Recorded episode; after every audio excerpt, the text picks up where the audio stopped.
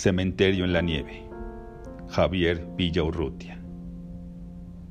A nada puede compararse un cementerio en la nieve. ¿Qué nombre dar a la blancura sobre lo blanco?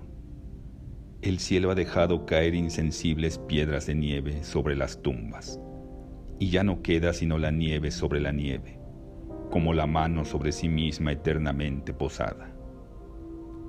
Los pájaros prefieren atravesar el cielo herir los invisibles corredores del aire para dejar sola la nieve, que es como dejarla intacta, que es como dejar la nieve.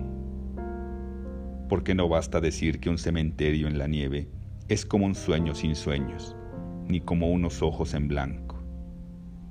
Si algo tiene de un cuerpo insensible y dormido, de la caída de un silencio sobre otro, y de la blanca persistencia del olvido, a nada puede compararse un cementerio en la nieve, porque la nieve es sobre todo silenciosa, más silenciosa aún sobre las losas exangües, labios que ya no pueden decir una palabra.